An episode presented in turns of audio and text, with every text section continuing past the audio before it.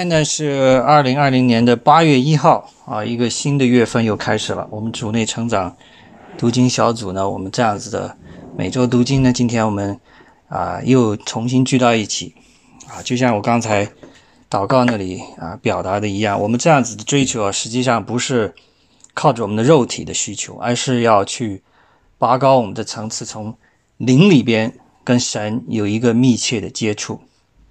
那么我们这样子的。能够与神沟通，能够与神相相联合，这个真的不是靠着我们人的能力，完全是神把这样子的恩典给了我们啊！所以，我们啊不要忘了，一切的源头都来自于他。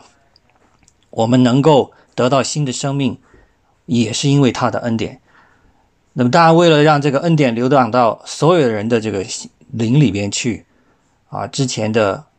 这些基督徒啊，还有更早在基督教成立之前，正式被定名为基督教之前，啊，有这么一帮小小的、人数不多的这样子的这个犹太人的一个特别的群体啊，他们当年早期呢是属于这个犹太教里边的一个分支啊，他们里边分成了各种大小的支派啊，根据自己的信仰的理念的这种不同。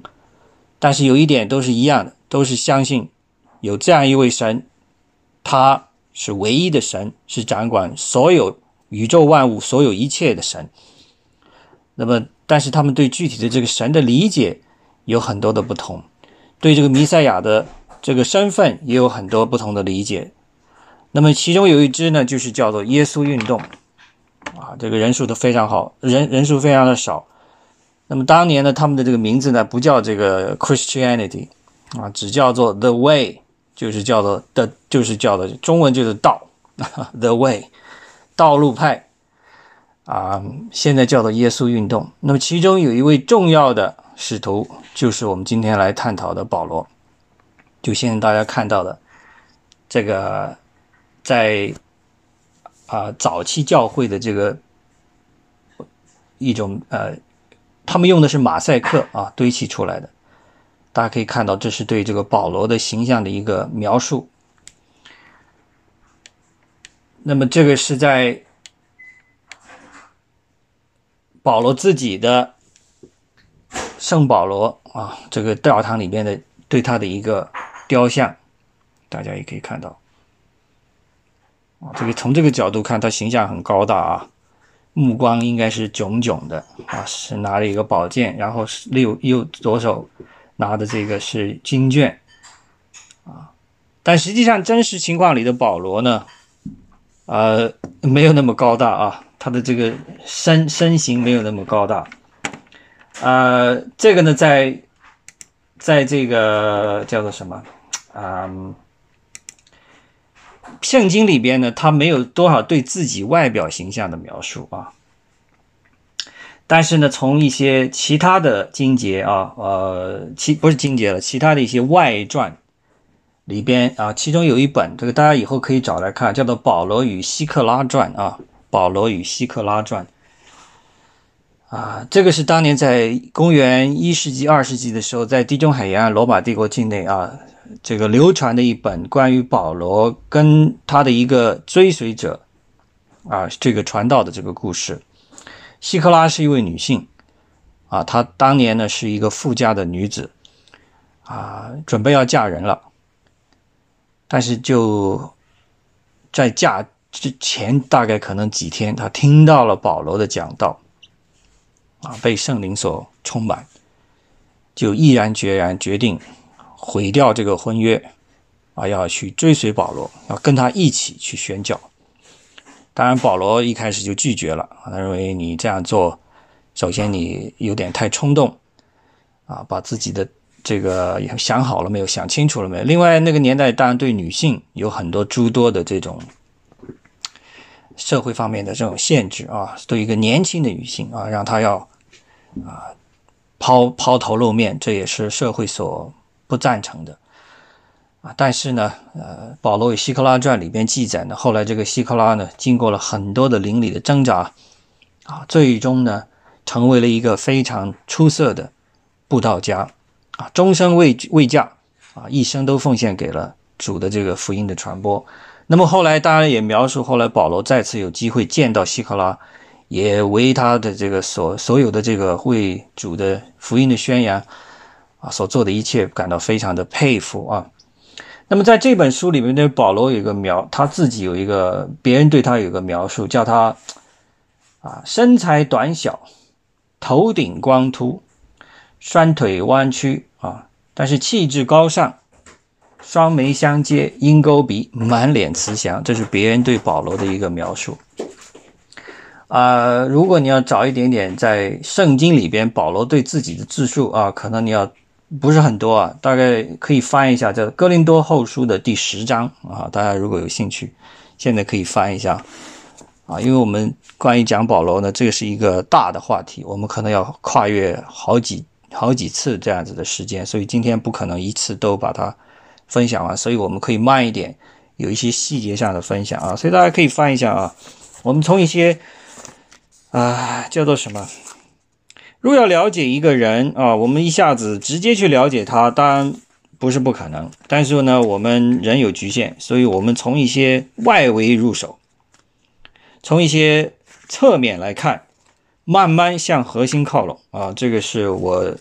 准备这几周来带领大家了解保罗的这个一个所谓的这个 approach 啊，用这样一种方法。哥林多后书第十章的第十节啊，大家看看有没有可以找到保罗对他自己的一点点描述啊？嗯，OK，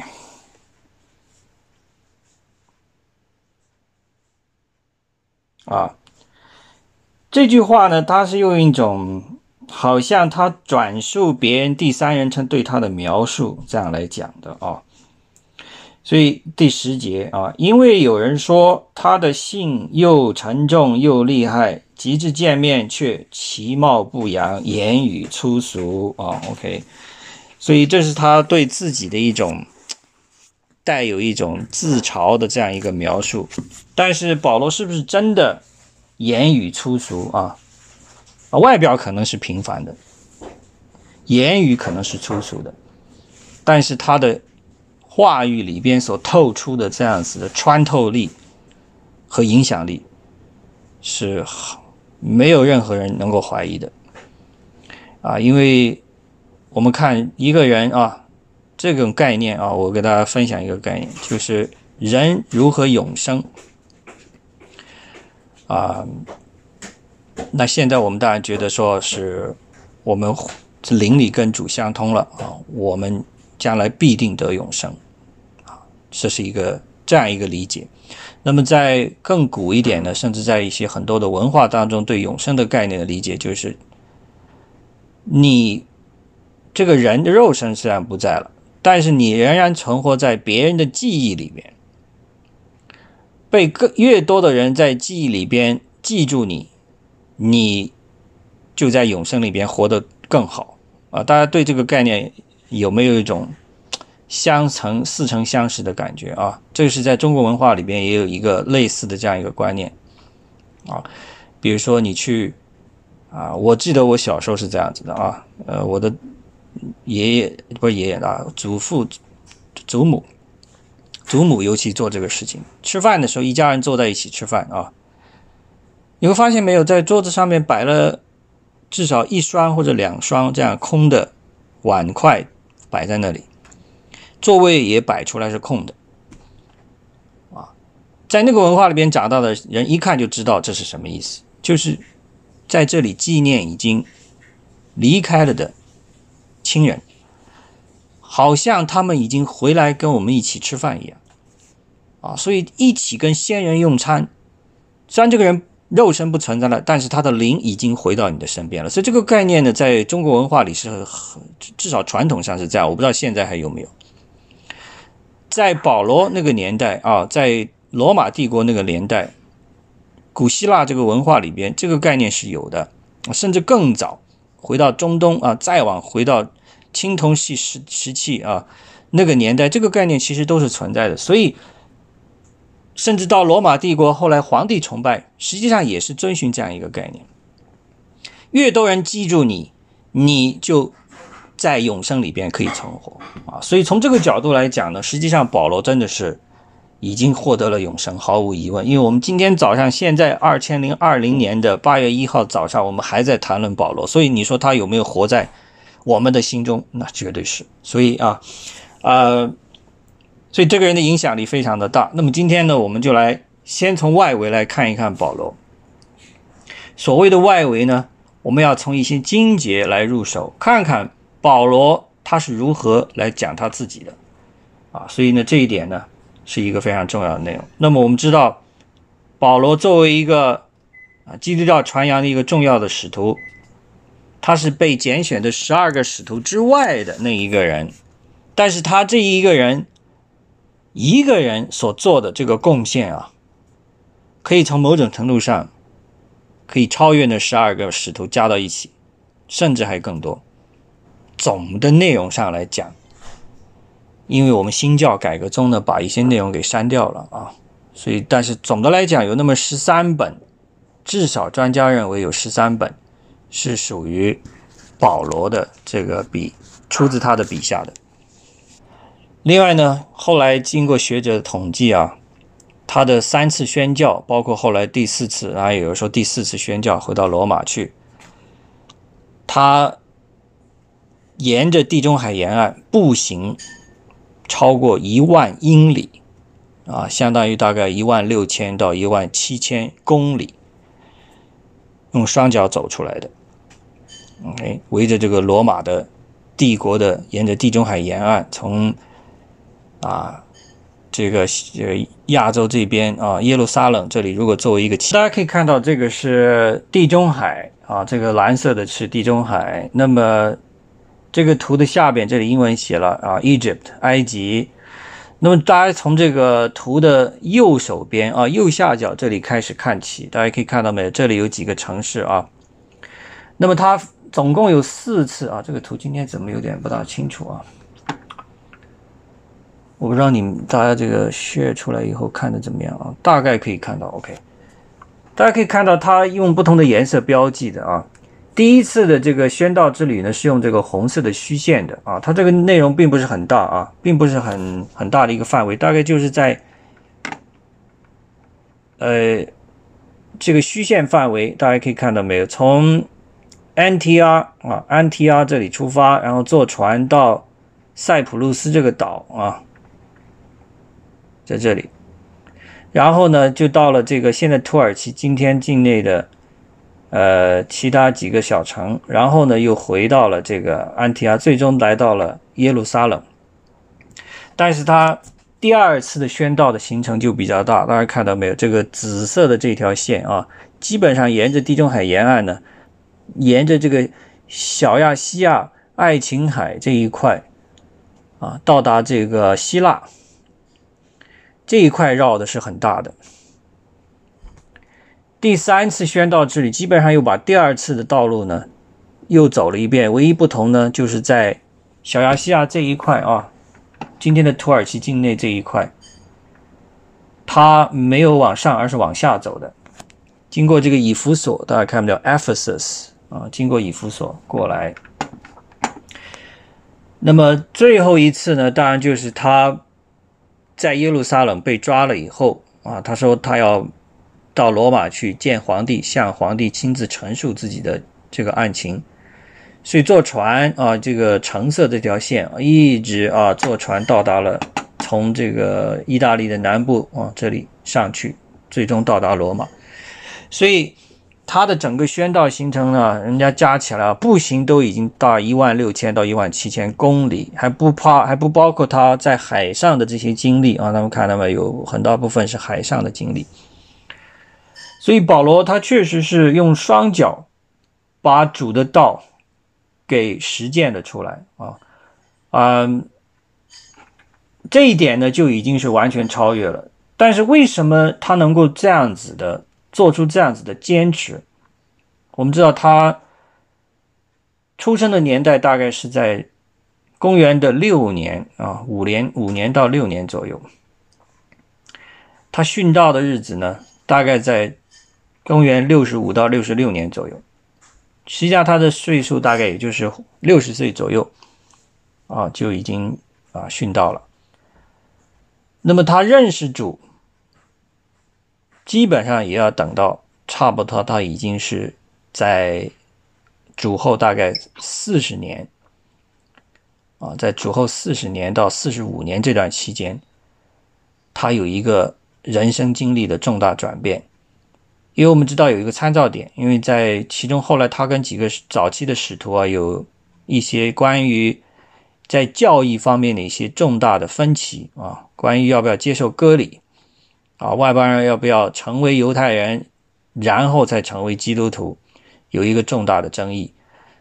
但是经过保罗的力这个据理力争啊，后来在公元大概四十九年，在耶路撒冷召开过一次耶路撒冷会议。在那次会议上呢，大家最终的决定就是基本上是完全支持保罗的意见了。所以通过这个时间，你可以参考一下啊，因为他自己后来，待会我们会看到有关的《使徒行传》里边的有一些章节啊，包括这个加拉太书的一些章节啊，我们可以把这个时间慢慢的拼凑出来。OK，好了，那么我们现在先来看看他的这个具体的这样一个重大的转变，因为。之前的保罗跟之后的保罗是完全不一样的啊！当然，之前叫扫罗，之后呢，他就让别人叫他叫保罗。扫罗跟保罗有什么不一样呢？名字当然是不一样。扫罗呢，他是这个希伯来文犹太人的名字，也就是说，这个名字他是在犹太人当中相互称呼的时候，他叫扫罗。我们知道扫罗的这个名字的来历了。啊，跟这个犹太人历史上的第一个君王是直接挂钩的。那肯定现在你你要给孩子起一个名字，你想想你现在给你的孩子起名字啊，你在这个政治运动比较高涨的一个年代啊，大家都知道我指的是哪个年代了啊？那个孩子的名字都带有那样子的这种倾向啊，这个里里边使用的名字出现的啊，红旗呀。啊这个东风啊，啊，像这样子的名字是很多的。那么，那到同样的啊，在犹太人的文化当中，为了纪念他们的先祖，纪念他们的历史上的君王，现在叫这个扫罗。那个年代叫扫罗人还不少，现在估计嗯不怎么多。但大卫确实不少啊。我们知道这个大卫这个名字后来也英语了，进入到英语当中。现在你大街上叫几个，随便叫几个大卫，应该不是特别困难啊，啊。像后来我们的这个使徒当中的几个重要的人物啊，这个四本福音书的几个作者的名字也都成为了很通通俗的这样子的小孩的名字啊，约翰 John 啊，这个彼得啊，彼得，保罗本身就不用提了啊，Paul Peter Paul John 啊，Luke 啊都有，Mike 啊 Michael 啊，所以。所以这些就是反映出人家对他的一种纪念啊，所以我们在这里看到他是名字叫扫罗，是犹太人的名字；保罗呢是一个希腊化的名字啊，所以你看到没有？通过这个名字已经反映出保罗他这个本身这个人，他带有一个双重的文化对他的影响。首我们叫做两希文化，如果用英文表达不出来，这是中文可以表达两希哪两个希呢？一是希伯来文化，二是希腊文化。他是在这两个文化当中生长起来的，OK，吸取这两个文化的精髓，OK。那么这一点呢，我们要来看一些经节啊，因为这个看经节是最好的，看看保罗是怎么描述他自己的，OK。好了，那么我先把这个大家先看着他这个图啊，我把其他的内容把它给它找出来。那么，首先呢，《使徒行传》当中啊，保罗对他自己这个描述呢，他是有可以说有三次，他有一个自述，然后包括在加拉太书当中，他对自己也有一个啊比较充分的描述。那么，我们先来看一看啊，他这个对自己的这个描述是在哪里出现的啊？首先呢，大家可以翻一下啊，呃，如果按照时间顺序啊，在。在圣经经节当中出现的顺序呢？我们先看看《使徒行传》第七章啊，第七章的最后那一部分，第五十八节啊，第五十八节开始，《使徒行传》的第七章，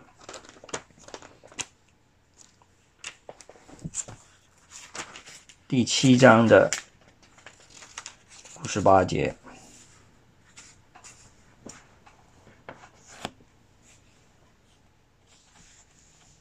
那么第七章我们知道，这是斯蒂凡被这些反对，还不叫基督教了，反对耶稣运动的人给抓起来了，然后被人往叫做什么？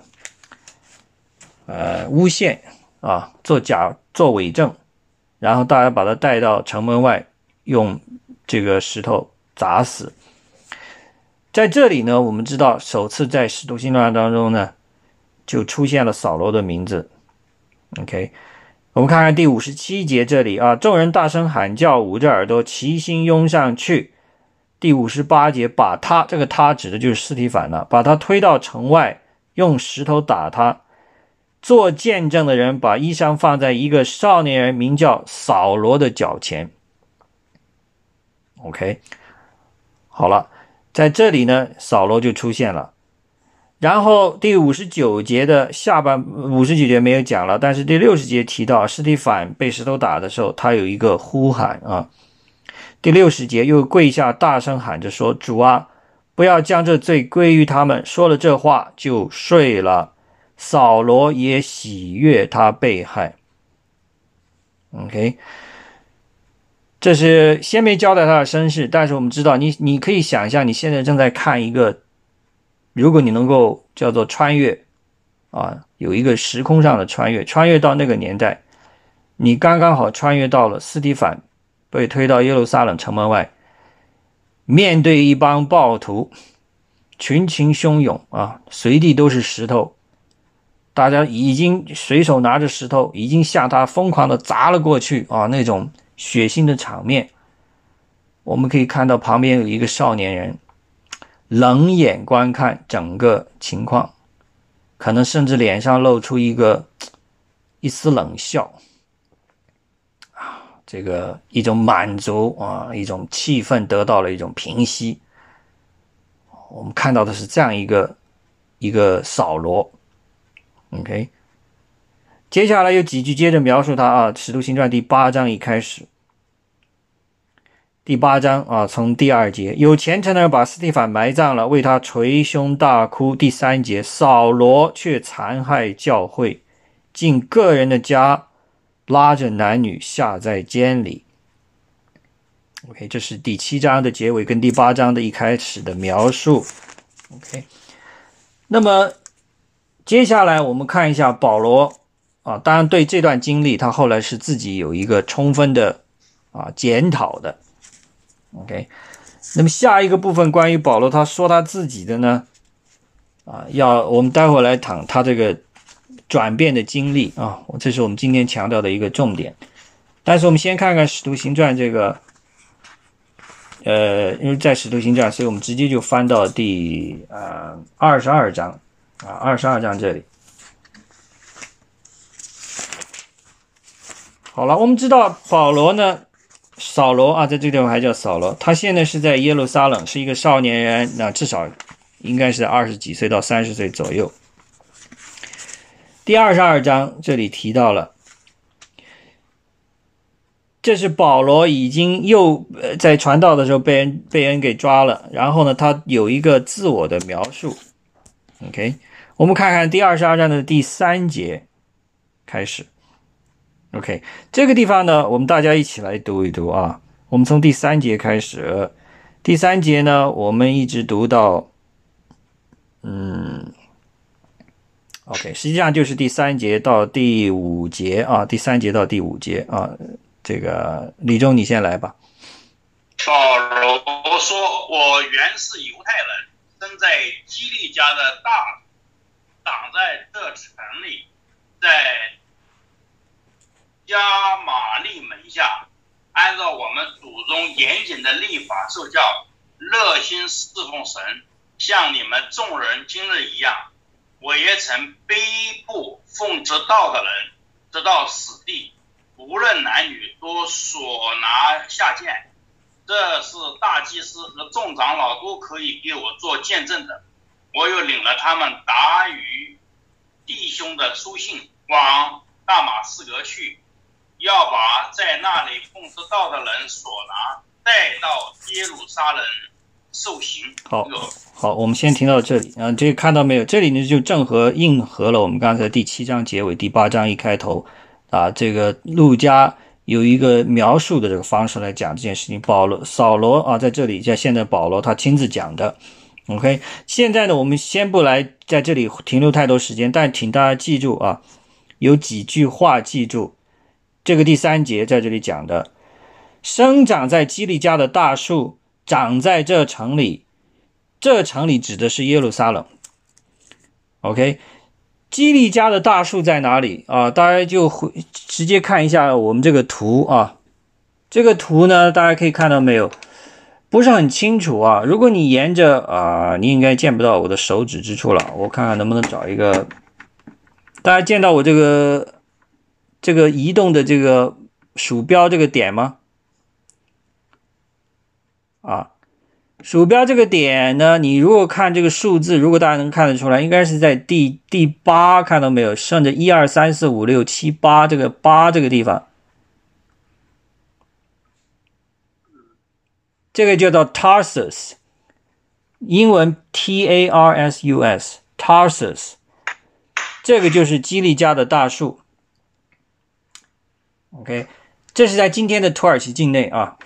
那么有一个有一个图呢，我也给大家可以看一下啊。这个今天这个大树城啊，大树城的这个样子。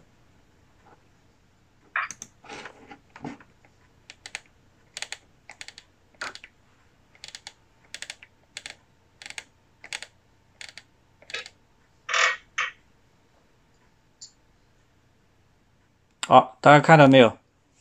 这个是基利家的大树，今天的当地的一个火车站的外景，叫做 Tarsus，在土耳其。这个是大树城的遗址啊，大家看到没有？这个是一个很典型的古代罗马城镇的一个废墟。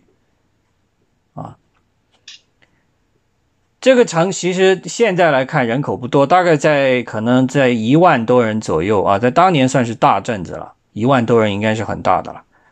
一般的小城市大概小村庄十几个人、五十几个人，它能有上万人就已经是很大的。这条道路大家看到没有？中间这条道路就是罗马古道啊。罗马帝国他做的几件事情，就相当于我们的秦始皇啊修筑长城一样啊。统一货币，统一度量衡，然后修筑这个道路。罗马人当时做的是一样的，啊，在帝国境内呢，修建了四通八达这个所谓的国道啊。今天用能够大家比较熟悉的概念叫国道。这个罗马国道，它是建筑是有起码有六到七层工序才能建成这样子的。要先把那个地面夯平，然后再往上面铺不同的石头啊，石子铺一层，再铺一层，然后又用一些。胶状的东西可能像那个，有时候叫做不知道，用一些植物的浆啊，提取一种黏状的东西撒在上面，因为那个干了以后好像是胶一样，可以把东西粘起来啊。那个年代没有强力胶，用的是这种植物提取的，然后最后才铺上这个大石块。所以这种道路现在，如果你到土耳其境内啊，在希腊境内还仍然可以见到不少存留下来，说明它建筑的这个质量是很高的。旁边呢就是城镇的这个房子，现在留下的废墟。所以这条道路你可以想象，扫罗年轻的时候就在这个上面走过啊。这是在今天的土耳其境内啊，可以再看一下啊，这个放大这个近一点啊，这个相当于一个石板路啊，还是搞得挺平的啊，上面可以走车。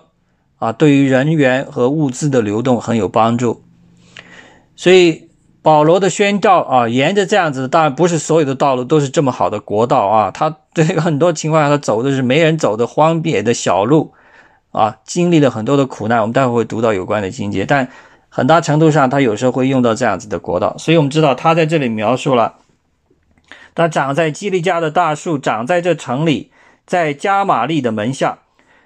长在这个城里呢是耶路撒冷，我刚才讲了。那么现在有的啊，考古学家也有这个研究基督教历史的学者呢，认为保罗呢大概在二十岁左右来到啊耶路撒冷这个地方长成啊。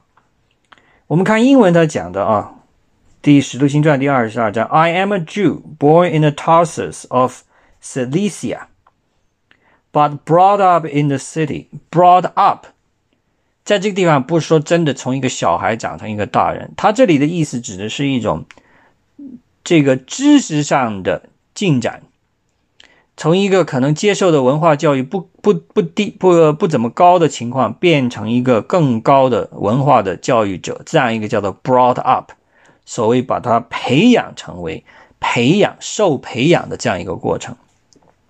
所以现在有很多学者是公认已经有共识，认为保罗大概在二十岁的时候左右来到了耶路撒冷，接受非常正统的和系统严格的啊犹太教的传统教育，在这个加马列的门下啊，加马列呢叫做 Gamaliel，Gamaliel 这个人呢，其实在犹太历史上是有两个人都叫同一个名字啊，Gamaliel，因为这是。爷爷跟孙子的关系有两个 Gamaliel，一个是爷爷，一个是孙子。在这里指的是爷爷辈的那个。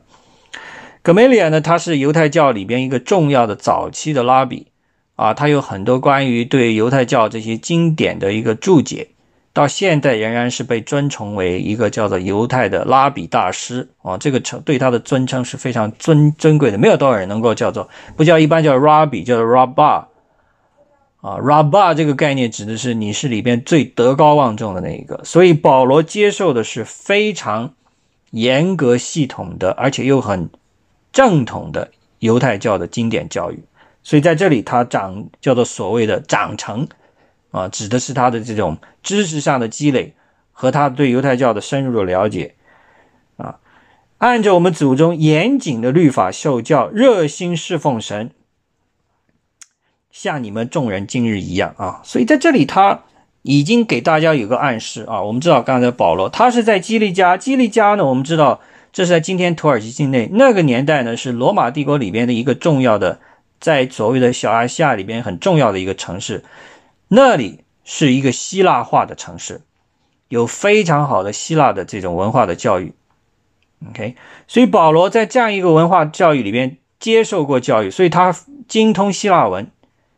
他是可以说，如果早期其他的十二个使徒是来自加利利海边的渔夫也好、农夫也好、工匠也好、啊税吏也好，保罗是完全生长在一个不同的环境里面。他是在一个希腊文化里边，是在一个城市文化里边长大的孩子，不是像前边的十二个使徒，大部分来自乡间的、农村的这样子的孩子。他是在一个。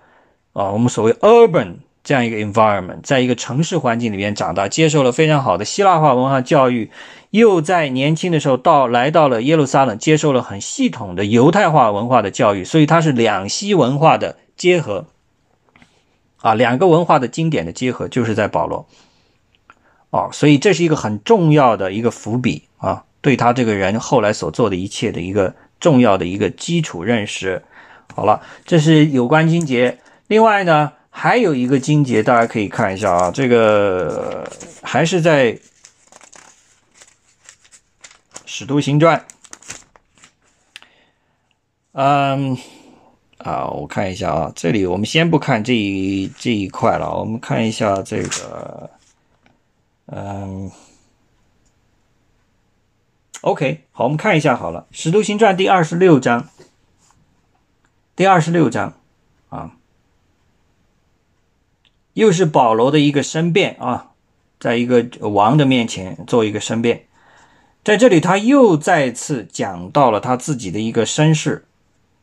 OK，嗯，第四节开始，第四节开始啊，第五节一直到第七节啊，四节到第七节。OK，今天呢，我们谢军弟兄来啊，我们很高兴。我们就请谢军弟兄来给我们读一读这个第四节到第七节啊，《使徒行传》第二十六章。第四节，嗯我从起初在本国的民中，并在耶路撒冷，自幼为人如何，犹太人都知道。他们若肯做见证，就晓得我从起初是按着我们教中最严谨的教门做了法利赛人。现在我站在这里受审，是因为指望上帝向我们祖宗所应许的。这应许我们十二个支派昼夜切切的侍奉上帝。都指望得着，王啊！我被犹太人控告，就是因这指望。哎妹，好，这里我们看到没有啊？他又有做一个啊详细的解释啊。他是自幼为人如何，犹太人都知道啊。我是起初按着我们教中最严谨的教门做了法利赛人。OK，所以。法利赛人大家知道了，我之前也多次提过啊，这是犹太教里边一个重要的一支力量，也是一个势力很庞大的力量。有撒都该人，这是圣殿的这个祭司那一派；也法利赛人，法利赛人实际上就是学者派，而且他们是所谓的基本教义派啊，我们现在所谓的 fundamentalist 啊，所谓的基基础教育教义，也就是说回到原教旨、原教旨主义啊，经常大家听到这个词啊，小时候经常听到新闻。原教旨主义者啊，他们认为的一个重要概念就是，在这里给大家提一提啊，这对保罗的思想转变很有很有作用。犹太人分成这几大派，面对的困境就是罗马帝国在这个主后六年的时候啊，完全的占领了整个犹太地。罗马当局带来的呢，当然是一种空前的文化和政治的这种冲击。他本来对其他的这个宗教是很容忍的、很包容的，你信什么都可以啊，只要不给我们制造这种啊纷乱，导致社会秩序的混乱就好了。OK，要和谐社会，你信什么都可以啊。所以犹太教也允许他们有自己的圣殿，也可以保留。但是有一点呢，啊，你们所有的这种自治的这个权利，实际上缩减到了，只是局限于宗教事务。其他的事物全部都由罗马帝国作为一个行省嘛，啊，本来是自治的，后来变成了行省。在行省之下，那你就要交税，税是抽的非常的重啊，这是罗马帝国生存的一个重要的财政来源，就是收税。所以这样子的叫做叫做苛捐杂税啊，导致犹太地这个居民生活是非常的艰苦。再加上他们的呃这个虽然宗教方面。影响还不是特别大，但是他们感觉到这种 强大的这种来自罗马帝国的压力啊，所以他们都在怀疑说，到底是怎么样一个情况导致我们进入到这种被压迫、受奴役的这样一个境地？那么他进行了很多的反思。那么其中法利赛这一派的反思是非常深刻的，他们认为最大的问题就出在我们自身，也就是说，我们背离了神的律例典章，我们没有遵行神的律例典章。我们现在唯一的希望就是回去严格的遵守我们犹太教的法规。另外一个，我们唯一的希望就是盼望弥赛亚能够早日到来，能够一次性的把罗马帝国的统治给推翻。啊，这个弥赛亚的概念，在他们法利赛人看来，就是一个人的君王统领军队啊，可以。跟罗马人打仗，可甚至把对方打败的这样一个君王叫做弥赛亚，所以他们盼望这样一个弥赛亚早日的出现。所以扫罗也是在这样一个意识形态里边长大的，所以他对其他的犹太教内部的一些宗派，他带有一种非常强烈的叫做所谓的审判，叫做啊呃不认同这样一个观念，因为他们认为，尤其是耶稣运动啊。他们根本提倡的就是叫做什么？完全不遵，不用去，不是完全不遵守神的律法，而是说采用另外一种理解理解神的国、神的道，把弥赛亚的概念进行了一个完全的，在他的眼里看来是偷换。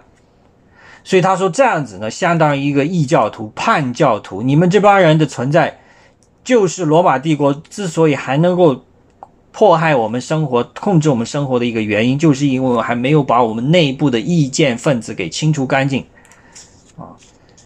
因为他想到好像神的说你在店里还在有另外的想法，没有专心来敬拜我，所以他的目的就是尽早的把这些意见分子斩尽杀绝，好让神的国可以早点来，好让。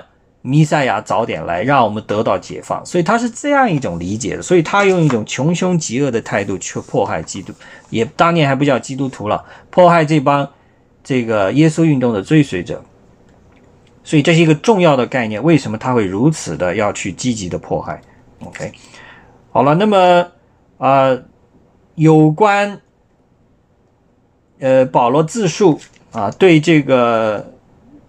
主耶稣的追随者的迫害，还有一个经节呢，是在加拉太书，加拉太书这个第一章的第十三节这里提到的，啊，我们也来看一下，这里也是保罗自己的话啊，第十三节啊，加拉太书，呃，如果是用的和合本圣经呢，我这一本是一千八百八十五页啊，一千八百八十五页，加拉太书第一章的第十三节。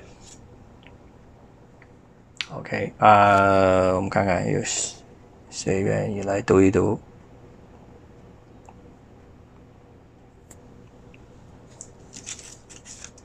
啊？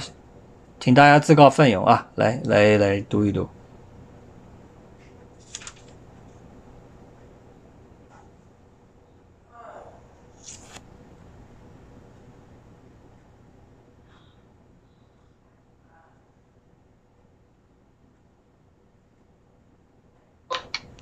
我来读啊。好。你们听见我从前在犹太教中所行的事，怎样极力迫害、呃逼迫、残害神的教会？十三节是吧？对。十三节，然后第十四节。还有十四啊，我又在犹太教中，比我我本国许多同岁的人更有长进，为我祖宗的遗传更加热心。Amen。好，那么这里呢，就是他自己用另外一种方式表达了他当年是如何残破的去迫害这个啊耶稣运动的追随者。这里有几个细节啊，这个因为我们今天走得慢，大家不要着急，因为我们这是一个准备跨越几个啊几次这种聚会的一个内容，所以我们走得慢一点。那么有一个细节给大家提一下，就是基督徒这个概念啊，什么时候出现的？跟基督教这个大的概念如何被定立下来、被使用这个词啊，这个大家还是要有点了解啊。那么，如果在圣经当中、新约当中对基督徒实际上真的出现这这个字呢，只有三次啊。一次呢是在马上大家可以翻到了《使徒行传》的第十一章，十一章的二十六节啊，这是第一次提到啊，十一章的第二十六节，大家可以回到啊，《使徒行传》第十一章。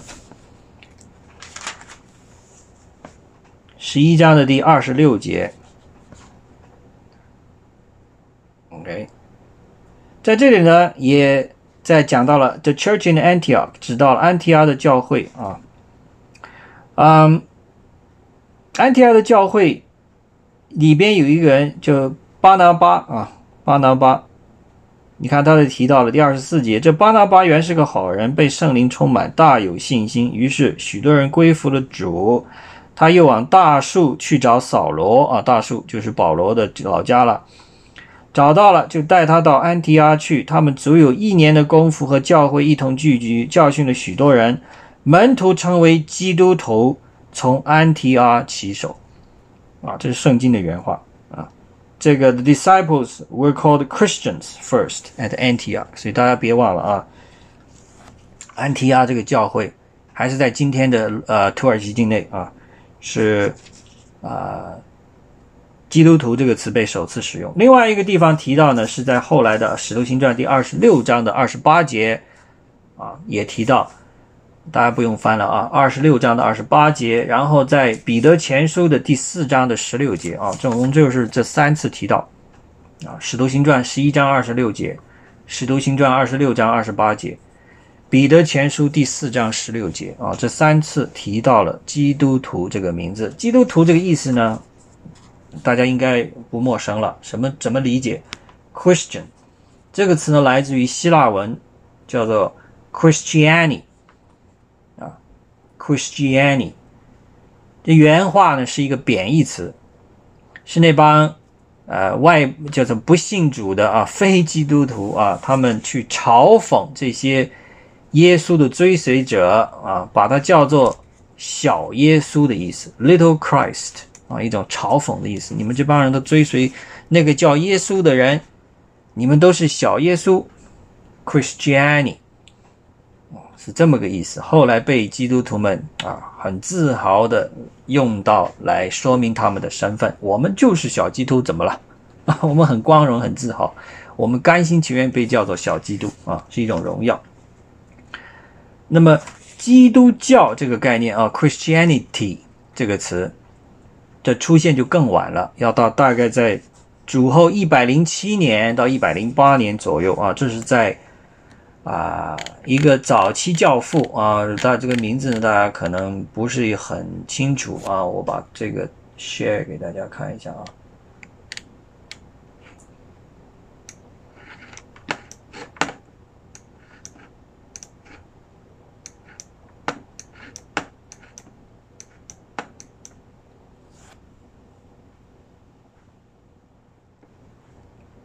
大家有没有看到这个叫做？中文翻成圣伊格纳修啊，他的名字叫做 Ignatius，Ignatius 啊，伊格纳修圣是指，因为他后来成为一个被封圣了啊，成为一个 Saint，所以叫圣伊格纳修啊。这个是他殉道的图啊，他被罗马当局呢扔到这个狮子坑里，被活活咬死的。所以这张画就是他殉道的图，啊，他也正好是安提阿教会的主教啊，就是这个 Antioch 这个地方的主教，啊，可以看到啊这个图的全貌，啊，我们叫做安提克啊，安提克是中文翻译的啊，Antioch。的圣伊格纳那那那那爵啊，有个伊格纳修啊，同一个名字。OK，那么他呢，啊。自己写过这个书信啊，写过一些书信，然后呢，在这个书信当中呢，他首次使用了这个啊 Christianity 这个词，所以基本在公主后一百零七年到一百零八年左右，这是他的啊这个出自他的手，所以大家对这个基督教的历史有一点点了解啊，给大家提一提。好了，那么我们回到保罗本身。还有一个细节给大家提一提呢，就是他自己出生是一个什么样的家庭啊？我们知道他是在大树 Tarsus，今天的呃土耳其境内长大的，接受的希腊这个希腊化文化的教育。他本身的父母呢，他后来有提到是属于这个啊，是跟扫罗是同一个支派的，属于便雅悯支派的啊。但很有可能，我们知道保罗在后来被抓的时候呢，他曾经讲过，他是一个什么？他是有罗马的公民的身份啊，还记不记得？大家有这个印象没有？啊，他说我是罗马公民，你们不能不能鞭打我，你我有我有冤情，我要到皇帝面前去陈述。因为作为一个公民呢，尤其是男性公民啊，他是确实是有这样子的权利的。OK，所以保罗呢就行使了这样一个权利。所以他最后才有他第四次坐船，啊，被耶路撒冷从耶路撒冷被押到罗马去啊，这样一个经历。否则谁愿意花费这么多巨资把他转移地方？因为他自己说我要见皇帝嘛。所以作为一个 citizen，作为一个公民，他是有这个权利的。啊，他这个 citizenship 所谓的公民权，他是怎么得到的？你说他是一个犹太人，他怎么得到罗马帝国的公民的权利？啊？在这里有一个细节呢，这是后来人家做了研究的啊，我认为这是一个非常应该是很准的，因为保罗的父母啊，应该本身是罗马公民的奴隶啊，保罗的父母应该是在罗马公民的家里服务的奴隶啊，当这个奴隶的概念跟我们后来这个西方这些啊。啊，英法啊这些殖民国家到非洲去，把非洲的人口抓了以后贩卖到北美，贩卖到南美，那个奴隶的概念是不一样的，大家不要混到一起。罗马帝国概念，那帝国时候的这个奴隶的概念，指的是一种本身呢，他可能因为战争的缘故被抓的俘虏，或者是家庭发生了变化啊。有债还不起债，把自己呢卖成了这样子的奴隶。但是奴隶呢，并不是等于说你就遭受残酷的对待啊，然后这个被关起来啊，就强迫做劳工。没有奴隶，实际上如果在罗马帝国里边呢，他是只是身份上是属于非常低的社会等级，但是从生活上啊，并不等于他也。好像什么都没有啊，完全都是很残艰苦的生活。其实他如果在罗马的公民的家里服务呢，他实际上得到的待遇还是 OK 的，还是不错的。尤其他们有一条法律规定，就是罗马的奴隶一般呢，大概做到四十岁就必须释放了，必须让他成为自由人。因为四十岁以后呢，基本上体力也就消耗了。因为你知道那个年代啊，人的寿命也不长啊，估计大概能活到五十几岁已经是属于高寿了，所以能干到四十岁已经是实在是太老了。所以一般来讲，人家也不会再养着奴隶养到四十岁了。所以呢，就让他们会变成自由人，但有一个附带的一个优惠条件，也就是说，如果你生在罗马公民的家里的奴隶的。也就是你，你的父母是跟罗马公民打工的奴隶，你的父母一旦被释放成为自由人，你自动就获有罗马公民的身份。哦，这个是一个很特别的一个安排啊，也可以体现出一点点这种啊。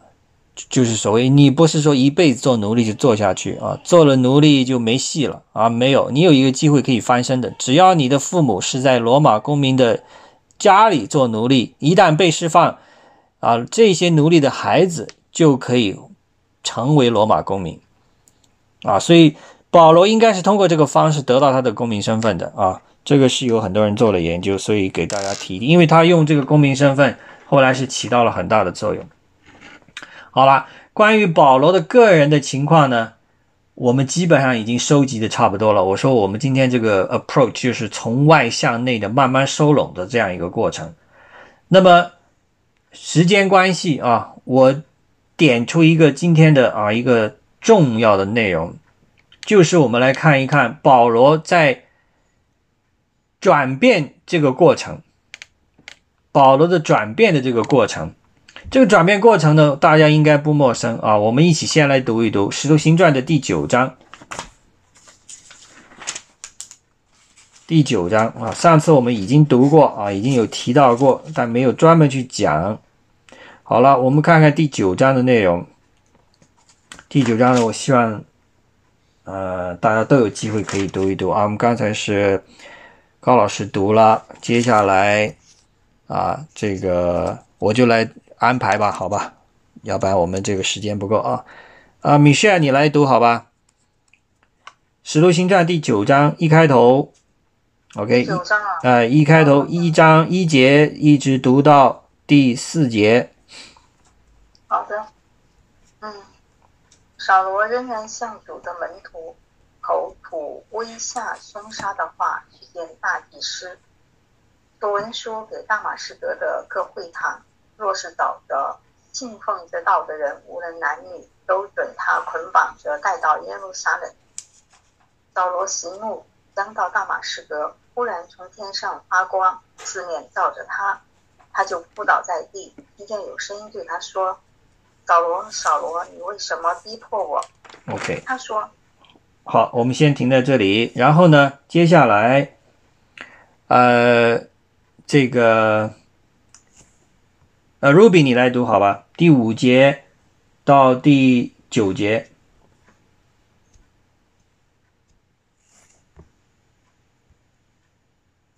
Ruby 在吗？OK，听得见吗？啊，如果如果他没听见的话，那 Mary，你来读好吗？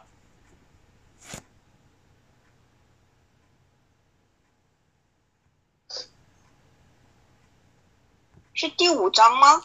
第九章，第哦，九章彼得，说是吧？呃，对，他说第九章的第五节第九章的第五节，我啊，一七八零啊，一千七百八十，哦，一开头，他说：“主啊，你是谁？知道吗？”对，他说：“主啊，你是谁？”主说：“我就是你所逼迫的耶稣。起来，进城去，把啊你所当做的事儿，必有人告诉你。”同行的人站在那里，说不出话来，听见声音却看不见人。扫罗从地上起来，睁开眼睛，竟不能看见什么。有人拉他的手，领他进了大马士革。三日不能看见，也不能吃，也不能喝。好，我们先停在这里，然后第十节，接下来读到这个第十四节，啊，这个 Jenny 你来读好吧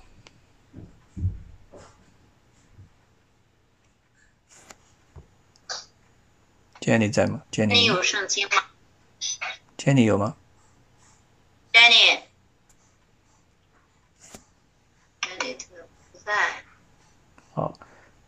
那那这样子的话，我们又重新回来啊，回到我们刚才这个，我们还是请李忠弟兄来继续啊。第十节到第十四节，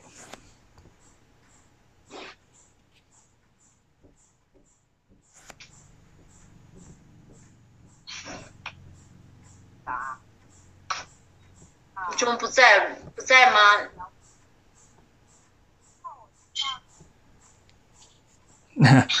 好，那不管我们，那这个我们还是谢军吧，谢军弟兄来吧。啊，第十到第十十四是吧？对，当下在大马士革有一个门徒，名叫亚拿尼亚。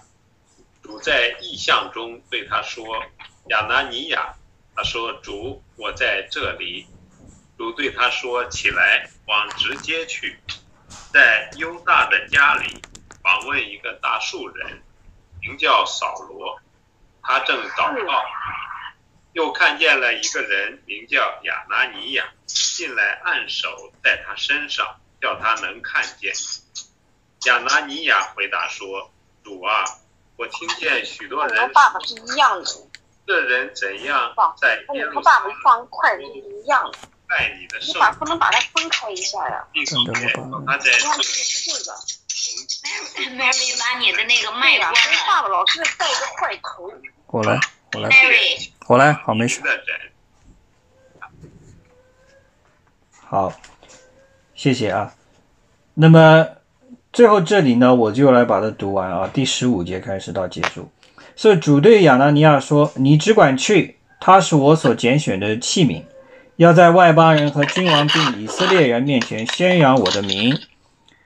他也要指示我为我的名必须受许多的苦难。”第十七节，亚拿尼亚就去了，进入那家，把手按在扫罗身上，说：“兄弟扫罗。”在你来的路上向你显现的主就是耶稣，打发我来，叫你能看见，又被圣灵充满。十八节，扫罗的眼睛上好像有灵，立刻掉下来，他就能看见，于是起来受了洗，吃过饭就健壮了。好了，这个是他整个一个我们所谓的 conversion，一个很特殊的与神直接接触的这样一个经历。这个经历呢，非常的特别，我之前也讲过啊。呃，你可以这么来讲吧，呃，有有不同的对神的这样子的接触，有的是叫做，我看一下啊，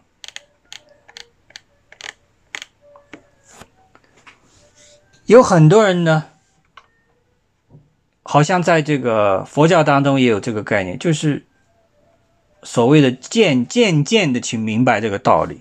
啊，一点一点的，一点一点的波斯抽检这样子的，把一个道理给搞明白，最终明白了。还有的人呢，似乎好像有一种特别的经历，刹那之间，突然一下子就明白了，叫做顿悟跟见悟两种观点啊。那么有人认为保罗呢这样子的是一个所谓相当于禅宗里边的这个顿悟啊，因为禅宗还分两派的，南派跟北派。北派是强调一种渐渐领悟的能力，南派啊，尤其是这个啊第六这个弘忍啊，他这个这一派认为是所谓的顿悟啊，你不立文字，不需要去搞什么，但是突然之间啊，你就能得到这样一个启示。在这里，保罗呢。其实我认为啊，他是处在一种两者结合的这样一个概念，因为他之所以能够最终明白神的道理，当然是主耶稣亲自向他显现，有一道光直接的照到他的心里去，拨开了他心中的重重的这样子的迷雾。但是他之前所接受的犹太化文化的教育、希腊文化的教育，并没有白费，为他能够彻底完全的明白主的这个。道做了一个非常重要的前期的准备工作，因为他没有那些前期准备工作，没有他对犹太律法的熟悉和执着的这样一个追求，他没有办法啊，能够完全的、彻底的明白主耶稣所要告诉他的是什么。但是，所以在他身上最终有这样一个完美的结合。所以有很多人去强调保罗这样子经验，啊，要去追求这样子的所谓密契主义的经验，所谓这种 mysticism，一种好像跟神很神秘的、很奇妙的这种经验，好像整天就希望等待这样一个经验的降临呢。如果这种想法呢，我趁劝大家早点打消啊！我不否认这样子的概念是存在的，这样子经历是会发生的，但是大家不要为了那个经历的发生而去。啊，去花更多的心思，他要降临，他自然会降临。啊，不管你准备好了没有，就像保罗去大马士革的路上，跟他根本不是去见主的，他是去迫害基督徒的，对吧？但是却在那个 moment，他碰到这样子的特殊的经历，所以我们不要等待这个经历，但是呢，做好这样子的准备。如果你跟神有密切的关系的互动，这样子的经历说不定真的会发生在你的身上。如果有这样子的经历的发生，那你灵命的成长会得到一个叫做飞跃性的发展啊！所以，就回到一个话题，我之前提过的所谓的二次再生的这样一个概念，保罗就是一个典型啊。我们所谓基督徒啊，有两种大的是这种可以分两大种吧，就是认识主的这个经历分成两大种，一呢就是打小在教会里边长大的。啊，从小甚至是婴儿就接受了这样子的啊洗礼的啊，这是在天主教会有这样子的做的，然后慢慢在教会里边长成啊，耳濡目染的接受这个基督教的这些教义的理念啊，观看父母是如何参加教会的活动的，然后在这样一个环境里边长大的，最终呢。找到了主，他也认识了主啊，从知识上、从概念上、从心灵上都跟主能够有一个认识了，啊，这是一个啊，不少的基督徒是走的这条道路啊。还有一种呢，经历有点不一样啊，可能人的很多时候前半生都没有认识主，根本跟神一点概念都没有，甚至做了很多现在看来啊。是非常背离基督徒的事情，但是却在人生的某个重大关头，甚至在某个 moment 就有这样子特别的经历，直接跟神有这样一子的沟通和交流，顿然之间生命得到彻底的改变啊！所以这两条道路没有说哪一个更好，哪一个不好，两种道路这是神的恩典啊！他让你通过什么样的方式认识他，这是完全出自于他。那么我呢？是第二种认识神的这样一个经历，啊，有点跟保罗的经历有点小小的类似啊，完全没有办法能够像他那样子。我很当然希望能够像保罗有这样子跟神、跟主亲密的这样直接跟他讲话的经历啊啊！但是我在生命当中的改变确实是一个非常的啊一个重大的转变啊！但是这一切，我就像我刚才讲的，是一个渐变的过程。你在慢慢积累，慢慢积累，突然有一天，这个变化就发生了，从一个量变到质变的飞跃。实际上，两者实际上是完全可以融合到一起的。因为我在回头看我信主的经历，我发现我自己其实前四十几年所生活那个经历，实际上是为了认识主而准备的。我所所经历的一切的这种在旷野的流浪的过程啊，我们人生的旷野的流浪的过程，没有是一点是浪费的。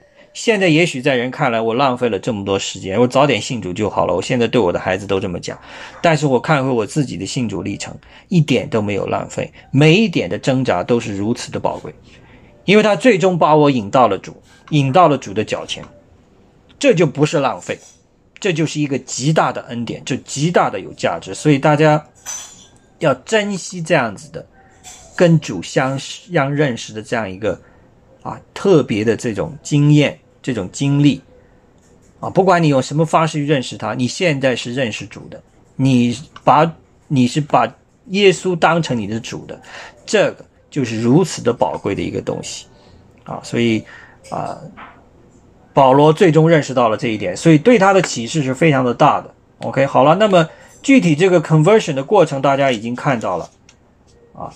我们来看看之前的保罗跟之后的保罗是完全不一样的两个保罗。OK，之前的保罗大家已经看了很多，属于满口的恶言相向的，在众徒众人拿起石头砸死斯蒂凡的时候，他是可以，你可以想象到在旁边是冷笑的、冷漠的，啊，一种赞许的态度。但是我们看看信主之后的转变之后的保罗，变成了一个什么样的保罗？OK，这个呢有很多保罗的书信可以体现的出来啊，呃。大家可以直接翻一翻啊，就是我最著名的经典呢，啊，这个就这个经节呢，就是我们的《哥林多前书》啊，《哥林多前书》第十三章啊，大家可以翻一下啊，《哥林多前书》，《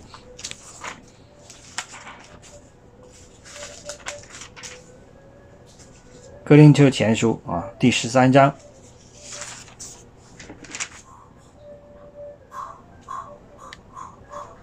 我们来翻一翻啊，这个我这本圣经是一千八百六十三页。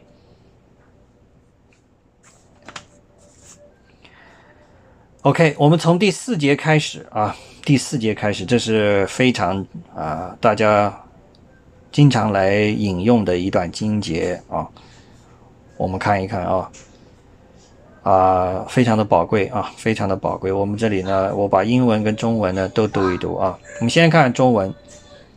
爱是恒久忍耐，又有恩慈；爱是不嫉妒，爱是不自夸，不张狂，不做害羞的事，不求自己的益处，不轻易发怒，不计算人的恶，不喜欢不义，只喜欢真理。凡事包容，凡事相信，凡事盼望，凡事忍耐。OK，然后到了第十三节啊，直接跳到第十三节。如今常有的。有信、有望、有爱，这三样中，其中最大的是爱。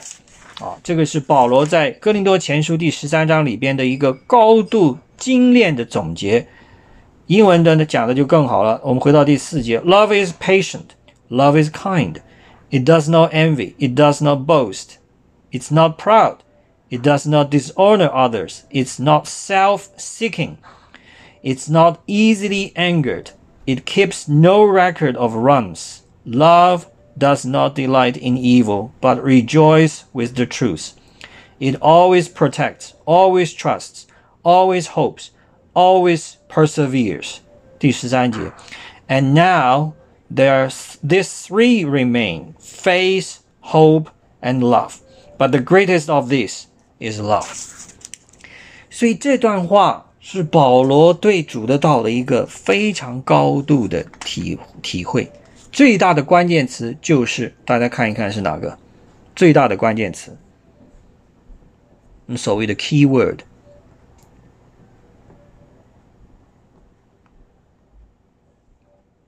就是爱啊，就是爱。第十三章的第十三节啊，这段话呢，实际上在很多后来。啊，婚礼上都有引用的，尤其是基督徒的婚礼啊，经常引用这段话的。所以以后你们有孩子啊，嫁人了要娶新娘了啊，可以考虑用这段话作为他们婚礼上的一个祝词啊。所以，我们看之前的保罗是非常的愤怒的、凶恶的啊，胸中怀有的都是恶意，要杀人的，为了法律、为了所谓的宗教去杀人的这样一个保罗。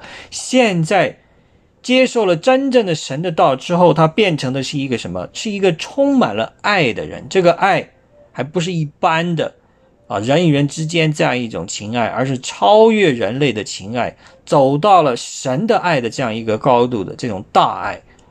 所以这个转变非常的巨大。OK，所以我们来看回他本身的心路历程，实际上就是我们自己应该做的这样一个转变的过程。我们自己现在可能身上仍然带有那个旧的扫罗的很某种印记，尤其是来涉及到宗教的这个时候，经常容易犯的一个错误啊，尤其是可能信主时间更久一点的啊，我们的弟兄姊妹呢，容易犯的一个错误，不是说每个人都会犯啊，就是以宗教的名义啊来判断别人。判断别的弟兄姊妹，判断非基督徒，认为他们都是什么？跟神疏远的人，唯有我自己是掌握了真理的，靠近神的人。所以，实际上宗教变成了他的一个工具。所以，就像保罗这里当中讲的很清楚啊，这个英文讲的很清楚，第五节这里啊，《哥格林多前书》第十三章的第五节。It's not self-seeking. OK，不求自己的益处，那就是说，有很多人实际上是求自己益处的，是靠着宗教的这个力量来求自己的益处的。所以，如果是这样子来信主的话，那这个动机就会有一点点问题了。当然，我不我不说每个人都必须要好像完全排除了私心杂念，才能能够相信主。靠近神啊，这个是完全，这是法利赛人的概念。OK，完全反过来，其实保罗在后边所有宣道当中所强调的一个概念就是：你不认识神，你来认识神。在这个过程当中，他都讲了，我是罪人当中的罪魁，我的不义在所有人看来是最大的，但是神都能够接纳我，所以我们没有什么不能拿带到神的面前来。所以大家如果在灵里有挣扎的话，要想想保罗这个成长的经历，啊，放下自我的各种羞愧也好，啊，不不敢于启齿也好，把那个救我的去除，是一个长期的艰巨的工程。我们靠着自己是完全做不到的，我们必须要靠着圣灵，啊，彻底的来到神的面前，我们才能够真正向。最终能够向保罗靠近，向主耶稣靠近，就是我知道自己是完全不行的。OK，我没有什么好自夸的，我唯一自夸的就是我的软弱。这点真的非常重要。所以呢，嗯，我们还有很多的时间可以来继续的讨论保罗啊，因为今天时间也很多了，我不想我一个人讲太多。OK，还有很多其他的内容，我们可以留待下次再讲。OK，那么我今天呢，我就先提到这么多。OK，接下来我们再花多花点时间，大家有一点点分享啊，好吧？啊，那其实就回到我刚才讲的，你这个问题真的问的很好，应该问到了一个关键点，就是，也就是说，如果你对神其实没有像他这么热心啊，是一个很普通的犹太人，过一般普通的日子，我相信呢，神也不会去找他了。OK，所以我们可以看回当年一直我们之前读的是这个出埃及讲关于讲到摩西他的个性，我们现在也可以看同样的方法来分分析一下保罗这个人的特性，为什么神会拣选他，对吧？之前我们提到他接过两西文化的教育，在一个非常前进的犹太人的文化里边长大，但是他同时又接触到很丰富的希腊文化，对他有影响，所以他接触到很多不同族裔的人，让他有一种叫做。他的这个眼光啊，更加的广，思维的空间更加的大，而不是仅局限于在加利利海边这样一个小的啊农村这样一个情况里边。他有一种城市的这种更大的这种，因为他接触到不同的人，见到见到了不同的生活方式，哎，他也觉得那个也可能也有一些好处，但是他认为自己本身就是一个应该坚守犹太人的这个传统啊，而且接受到这样子的非常。正统的教育，而且用他自己的话讲，他对神的事业是大发热心的。这是一个很重要的契机啊。所以对他的这个转变，一旦给他有一个，基宝，你先别搞，好不好？一旦有一个这样子的契机，让他跟神直接接触，实际上我相信，在主耶稣向他显现的时候，我们注意主跟他讲的那句话啊，大家可以翻到第九章啊，还是回到第九章，我们看看这个具体主是如何跟他进行一个对话的，对话具体讲了什么？OK，啊。主呢，实际上是对两个人讲话，一是对保罗讲，二是对亚拿尼亚讲啊。我们从两个角度来看，所以第一个，主去直接跟保罗说话的时候，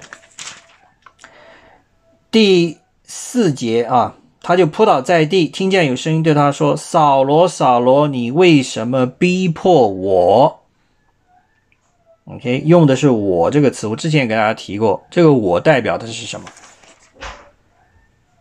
也就是说，实际上这个时候主不是说一个肉身向他显现，而是以一种光的形式向向保罗、向扫罗显现。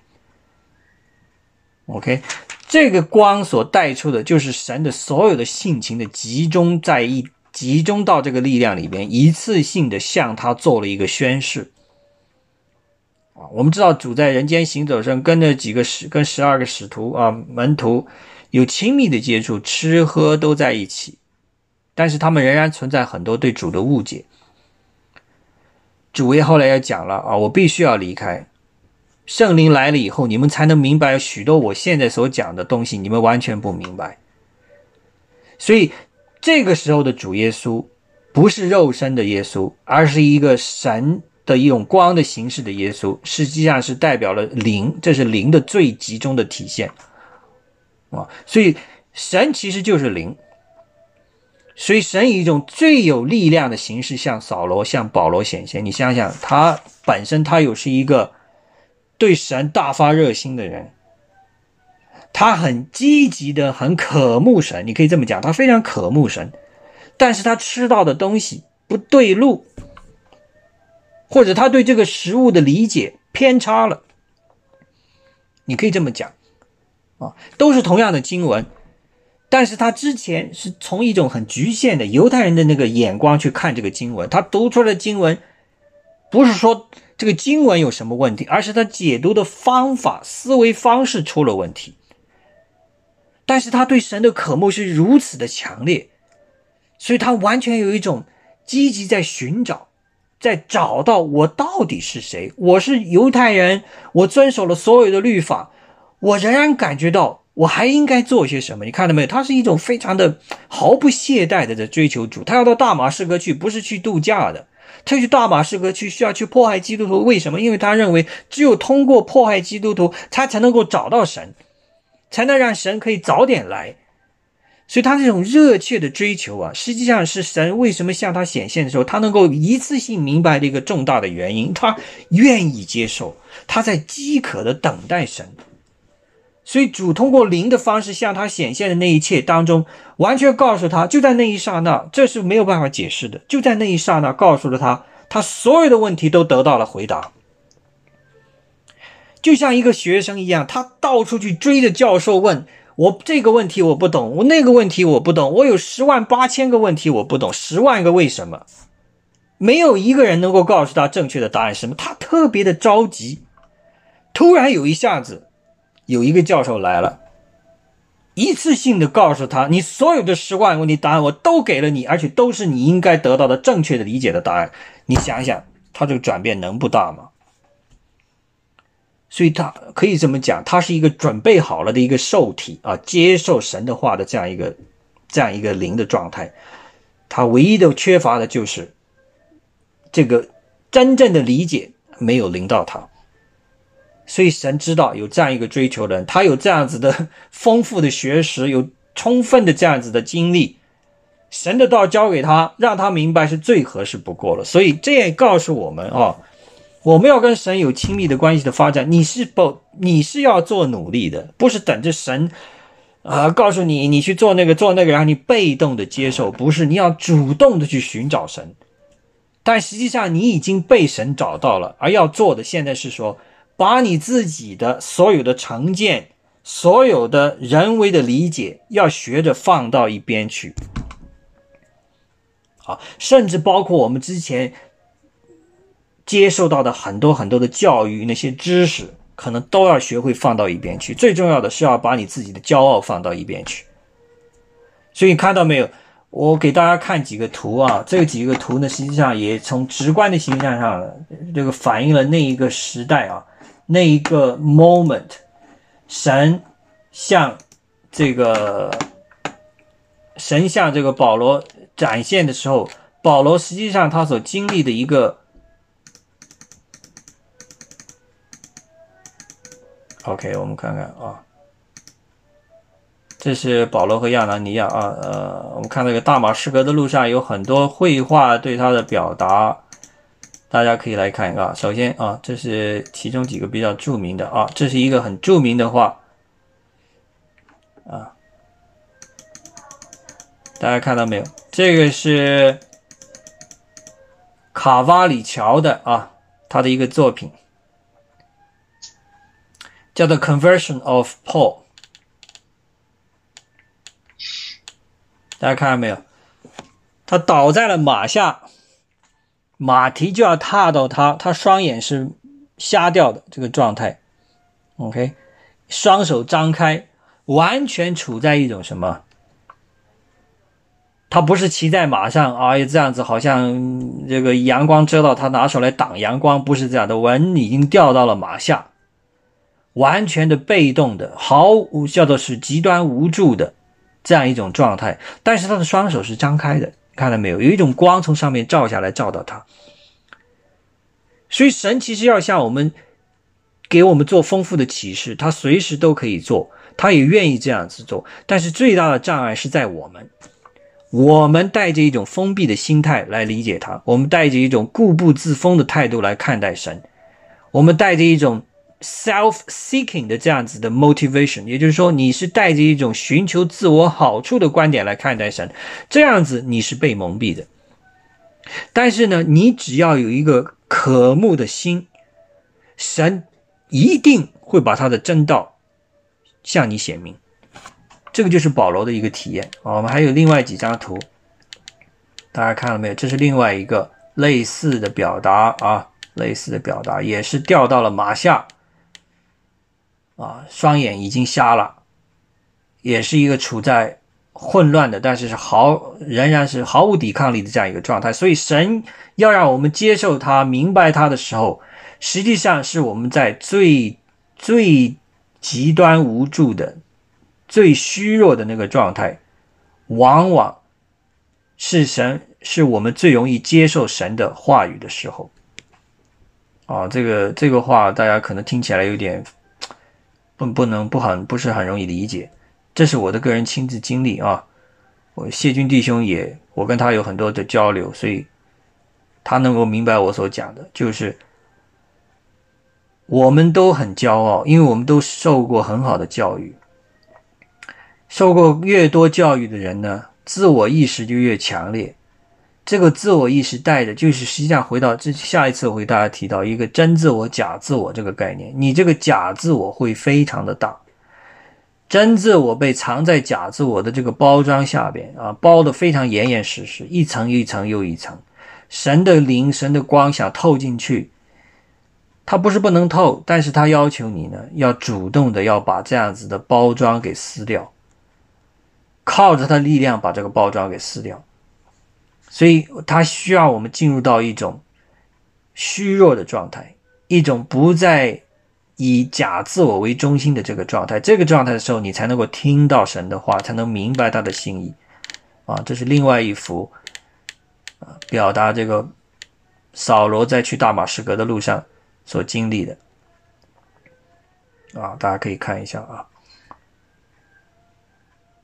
也是他在这里呢，他是伏在这个马上，啊，马已经倒在地上了，不要让他从身上天上有一个光降下来啊！大家可以看到没？旁边的人都骑着马好好的，啊，这是另外一个啊，接下来是另外一个，